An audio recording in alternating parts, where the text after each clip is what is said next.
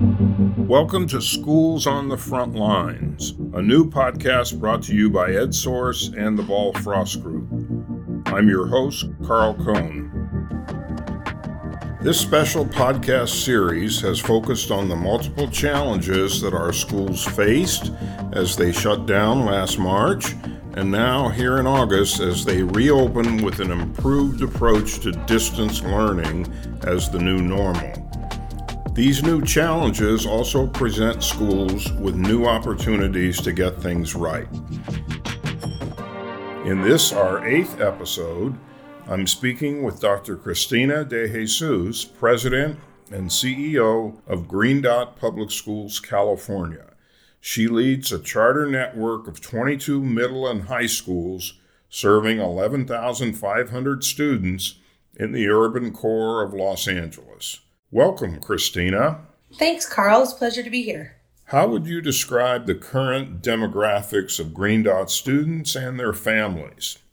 We serve 94% socioeconomically disadvantaged student population, 14% students with disabilities, 17% English learners and 98% students of color. So, really focusing purposely on communities that have been systemically excluded from high quality options. We have 19 middle and high schools, and we started at high school because that's where the need was. Many charter organizations started in elementary. We started at high school one because 20 years ago, not many folks were focused on, on high schools in the way we needed to be. It was around the time that the phrase dropout factories was coined. And so, you know, we intentionally focus on one of the hardest areas, which was high school. Our mission has always been to help transform public education so all students graduate prepared for college, leadership, and life. And then lastly, we really try to focus on supports for teachers and educators, treating teachers like professionals. And we like to say our goal is to ensure our teachers feel successful, appreciated, and empowered. And so every day we work to make sure those three things are true. Tell us about your early life and career before Green Dot.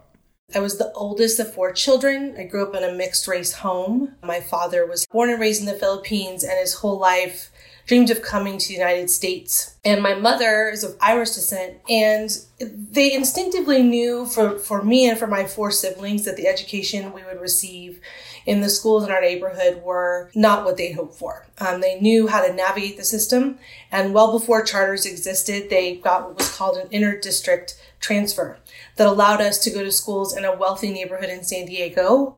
That choice to find us a better school option completely changed the trajectory of my life, and it changed the way I dreamed about what was possible gave me access to an environment where everyone was expected to do and be their best every day, no excuses and gave me access to a peer group who lived in a world I wasn't familiar with, a world of resource and abundance. And it was a world that taught you from a very young age that you should walk into every room confidently and never doubt whether or not you belonged. And the minute I felt that and saw that, I wanted more of it. Um, and wanted it for me and for others. And so my parents were the first to teach me that parents have the right to choose education options for children and that you don't have to settle for the school down the street if, if you don't think it's going to be good enough for your children. And so began my quest to create some of those same opportunities for other people's children and began my teaching career in Santa Monica among some of the best teachers in the country. I started as an educator 25 years ago as a sixth grade English and history teacher in Santa Monica Malibu School District at Lincoln Middle School. And I was a part of an environment where everyone was expected to do and be their best every day but this time I was the teacher and was surrounded by colleagues who really taught me what it meant to be a strong educator, a strong teacher, to teach with passion and empathy. And I learned from the best and wanted to take what I learned in Santa Monica to communities where families were looking for and were desperate for higher quality options and places where parents, just like my own, were looking for something better. And so, seven years after teaching, I made my way to Green Dot and haven't left since. I'm going into my 19th year at Green Dot, my seventh year as CEO of Green Dot California. I started as the founding principal of the second school in Green Dot, and we now have 19 middle and high schools across Los Angeles. What does a president and CEO actually do? Honestly, I have the same responsibilities of any superintendent across the country. In fact, Green Dot California's size is in the top 7% in terms of size of district across the country. We have a little over 11,000 students and most districts across the country are fairly small. And so, you know, that situates us right towards the top in terms of size. I would say on top of the traditional responsibilities of a superintendent, I also take on added responsibilities that I think are fairly unique to charters. For one, I know this is a going to be a controversial statement in some ways, but I do believe and have experienced charters as the most accountable entity in the public education system. Charters the only schools in the public education system that have to prove every five years that they've earned the privilege of serving the students they serve. And if they can't prove it, they close. And that's not true of any other traditional public school. So I am accountable to my 12 member board, which includes the two presidents of our two unions. Um, we've done that on purpose to really ensure there's transparency and communication and that our teachers and classified unions have a seat at the decision making table. In addition to that, uh, our schools are accountable to the boards of five different authorizers across the city. And all of those five authorizers have their own oversight requirements, including an oversight visit each year Um, that includes a review of our educational program, our operations, and our financials. And honestly, charter authorizers have the ultimate power over charter schools. They can approve or deny our new schools. They can renew or deny schools that are up for renewal and they can revoke existing charters. So that extra layer of accountability does require additional work. On top of that, I'll say that we put a lot of effort into grassroots student recruitment each year to ensure every family in a community has access to the information so that we can honestly say we've provided every opportunity to every family to enroll in our schools. Um, they're free and open to all, and that's often something we have to help people understand because there's lots of myths out there about charters. And then I would say, in an environment that is honestly quite hostile towards charters at times, I spend a lot of my time on advocacy to try to help change the narrative but also to help influence policy and legislation that will be better for our mission. Tell us briefly about the shutdown of in person schooling back in March and the switch to distance learning. Do you think that charters were better prepared for distance learning than perhaps traditional public schools? I think there's a lot of districts that have done really good work um, during the, the, shutdown period. Um, March 13th was the day we, we closed our school buildings. I'll remember it forever. and just like everybody else, we had to completely reinvent the way teaching and learning comes to life in our organization. And for us, it was important from the get go to ensure whatever model we built really focused on every child. So, you know, not having access to a computer was not going to be a reason for a student not to, to engage. We used four guiding principles to get us through the spring and now through the fall, since we've already started uh, for the fall. Those are equity and access, connection and well being, transparency and communication, and sustainability. Really trying to manage the budget um, with all the different information that we were getting about funding. I would say in the spring, we learned a lot of lessons.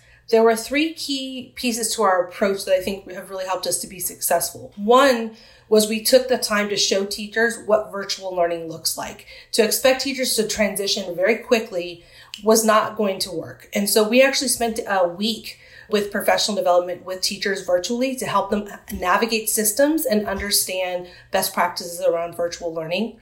Secondly, we then built a whole system aligned around supporting teachers through the spring and now through the fall. And then thirdly, really ensuring we had tight coordination and collaboration across all schools in the organization. So every school was on the same bell schedule. So it was easy for parents to know whether your student is a sixth grader or a 12th grader. This is the schedule. Here are the subjects they will be taking. And, and it was easy for teachers to navigate as well.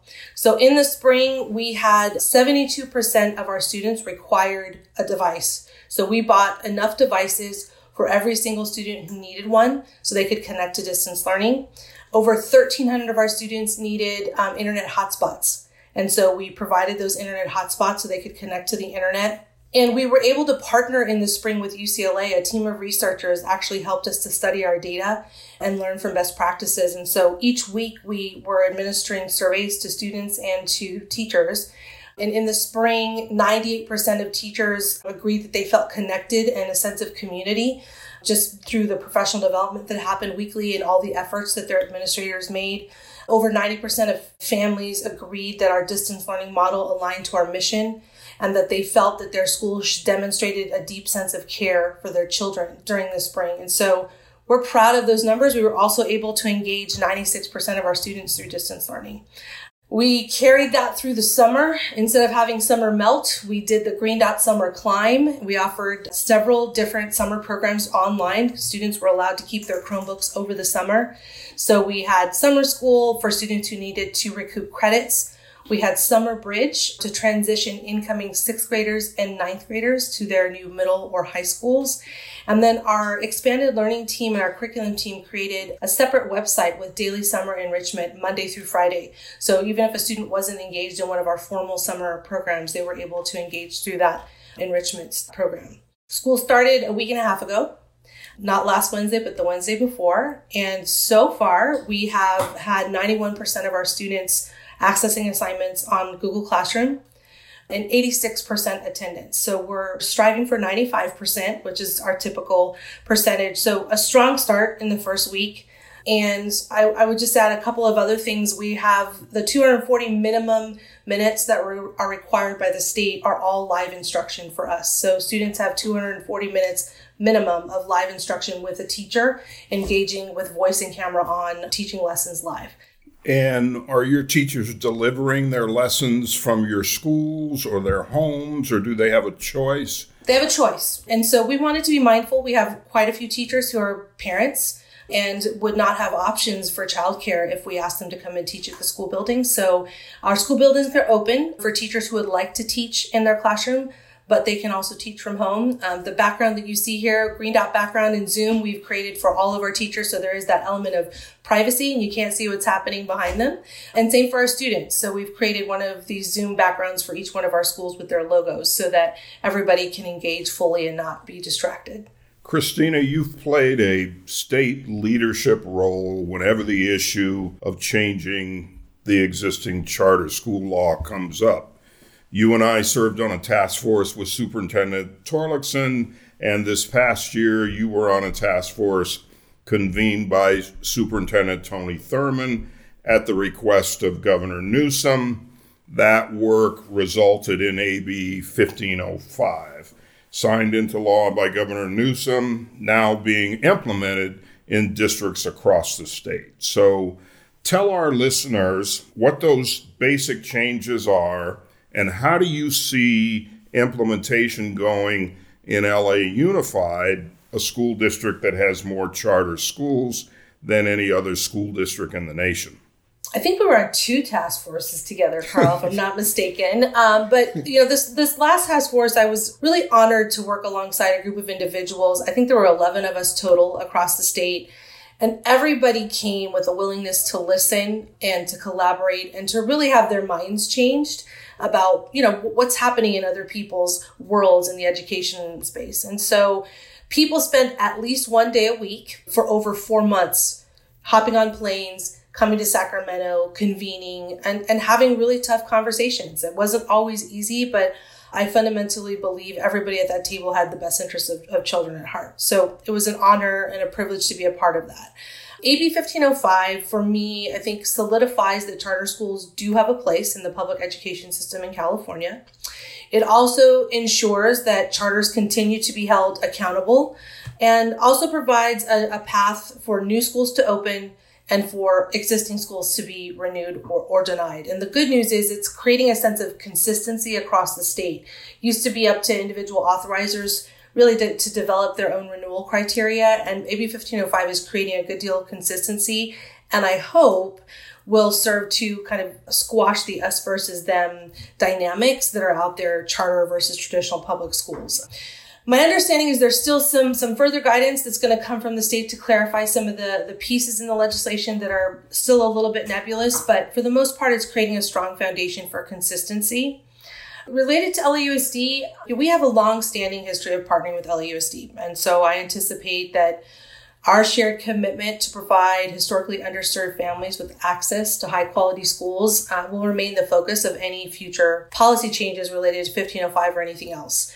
I will applaud the LUSD's addition of the core student growth percentiles to the criteria for renewal. They did that um, last week, I believe it was, in addition to the academic outcomes on the California dashboard. I believe that a student growth measure is extremely important when it comes to measuring the academic value a school adds to, to the students furthest away from opportunity. So without that growth, you really lose a whole side of the picture of outcomes at a school. So I'm, I'm really proud and excited that they've added that element at LAUSD. I'll honestly say I'm a little concerned by some of the pieces that have been added that are not focused on student outcomes.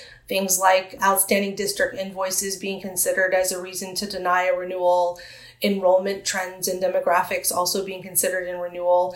You know, I am concerned about those elements however hopeful about the addition of the core student growth percentiles because it really tells me they are focused on student outcomes ultimately uh, when it comes to renewals of, of existing schools. And finally, Christina, how has leading under these extraordinary circumstances changed you as a leader? I believe I'm forever changed as an educator and a person uh, as a result of the last six months. I've never felt more humbled, uh, more challenged, or more hopeful in my 25 years of education as I have in the last five to six months. Actually just read an article that was titled Why the Worst Job in Education Right Now is the Superintendents. Because the, the issues we're facing are so vast and beyond the scope of anything we've ever had to deal with in such a short period of time. But I think perhaps the most distressing of all the challenges is the fact that in the last five months, the persistent inequities and injustices that have plagued our country for centuries have been laid bare. The pandemic has exposed for all to witness the digital divide, the resource divide, the opportunity divide, and the reckoning with race that our country is grappling with right now is inextricably tied to the uh, digital resource and opportunity divides that exist within the public education system. I think to further emphasize that, there was a study that just came out that struck me that estimates that students living in low income communities may have lost in excess of one year's worth of academic growth just in the last five months. That is life changing. Those are life changing stats that really give me a more of a sense of urgency. I think bring the mission of my organization into greater focus. And so I really do believe in this moment, it's important for all of us to leverage privilege and our power to protect the potential of the students in the public education system. And if you're like me and you're actually going to put in 50 years at this, you've got another 25 to go. So what's next for you? That's my hope. I got to steal some of the energy and passion from you, Carl.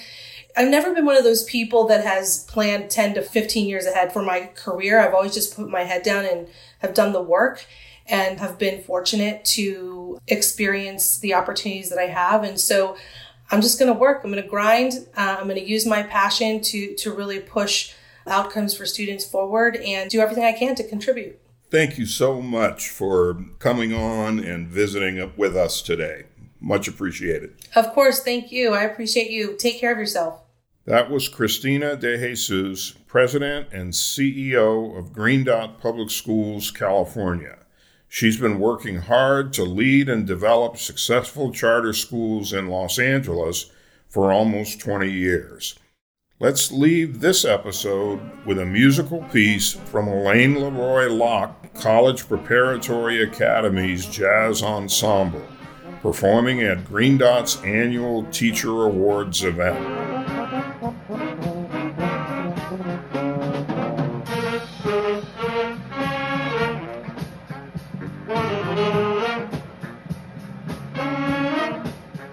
This has been Schools on the Front Lines brought to you by EdSource and the Ball Frost Group. Our producer is Kobe McDonald. Our opening theme is by Utah. Please subscribe on iTunes, Spotify, Stitcher, or wherever you get your podcasts. I'm your host, Carl Cohn.